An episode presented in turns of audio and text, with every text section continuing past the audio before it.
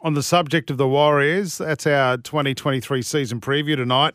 Much like the West Tigers below them, this is from last year, so we, we're basing this on how they finished at the end of the regular season last year. So they finished 15th.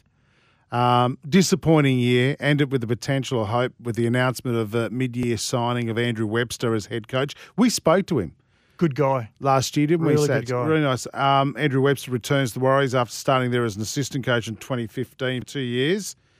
Um, he moved to the West Tigers, then to Panthers ahead Yeah. of the 2021 season, where he was part of the two premierships with Penrith. Who's the Hmm. I think- attacking coach? yeah. So I I think we could probably disregard the last few seasons. Well, it's been difficult. They've living been away based from home. That's and right. A lot of them didn't have their families, and now they're back on home soil.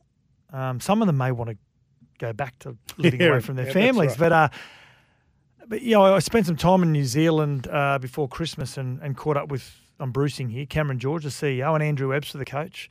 Uh, really liked the angle that Andrew Webster's um, taking. You know what I love about What do you mean by that? Well, I love that he's come from Penrith, which is a very successful club. A lot of juniors that have come through and played first grade, won comps now.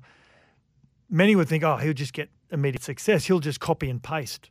You can't do that. You've got a completely different playing group. And that's what I like about Andrew Webster. He's not going to copy and paste, but what he's going to do is he's going to find a style of rugby league where the Warriors feel comfortable and play at their best. And I think the, a lot of the Warriors play, especially the New Zealand based players, they feel comfortable playing when they were really good in the start of the 2000s, 2002 grand final, 2003 um, major semi preliminary final.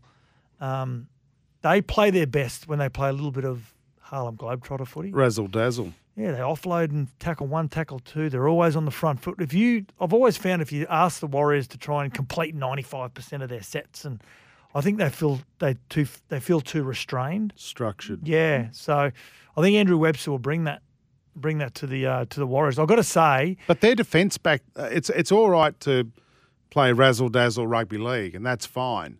But what's lacked over the last few seasons for the Warriors, and probably longer than that, has been their defensive Yeah. efforts. their ability to stop points, not one try but two and three tries immediately in the next sort of seven or eight minutes. So how do you, Sats? It's a really interesting question. So you, you okay? You can play razzle dazzle rugby league, but how do you then go? Listen, boys, you do that. You've also got to man up in defence. How do you coach that? you got to sign smart players. You got to sign, sign smart, smart players that understand the game and can learn as well. They're Not too old. They're not too old to think that they can't learn something. Now, really good signings. Mitch Barnett from Newcastle Knights, He'll do that. good player. Yep. They've got um, Tamari Martin, who they signed last year, very good player. Luke Metcalf, I think, is an exciting uh, 5'8 from the Cronulla Sharks. I think he's going to have a really good time at the Warriors. Charles Nickel Cookstar Hmm. from the Canberra Raiders. Murata Niokore from the Parramatta Eels. And Dylan Walker from the Manly Seagulls as well. So they've signed some really good players, some players that have, got, have played a lot of rugby league as well. So I expect the Warriors to um, to be a huge improvement on 15th last year. Okay, so where do you see them? Oh, I, I don't think they'll make the eight. I don't think they'll make the eight, but I think they'll make a significant improvement. Well, give us a spot. Well, I, I don't know because I don't know. I have them as wooden spooners. Are you serious? I reckon a lot of the teams around them will improve. you are a pothole. You are. What do you mean? No, I'm a flog, according to Andy. But no, seriously, I reckon there's no there's no way the West Tigers will finish below them. You don't know that. It just comes down to injuries. I- well, you don't know it, but but I I, I, I see the Warriors uh, as the weakest team. Mm, I think I even think the Dolphins will finish ahead of the Warriors. okay. I disagree. I, think but- it'll take yeah. them a bit of time to get used to Webster's style of coaching. I think they'll. I think they'll flourish. okay, I hope you're Yeah. right.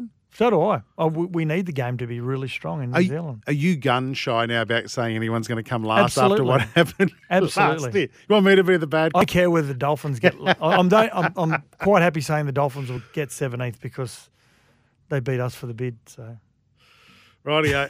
Thanks, mate. Yeah, that's that's a personal one for you. Thanks for listening to the podcast. And don't forget, you can listen to Sports Day every day from Monday to Thursday, 6 p.m. or 5 p.m. Queensland time.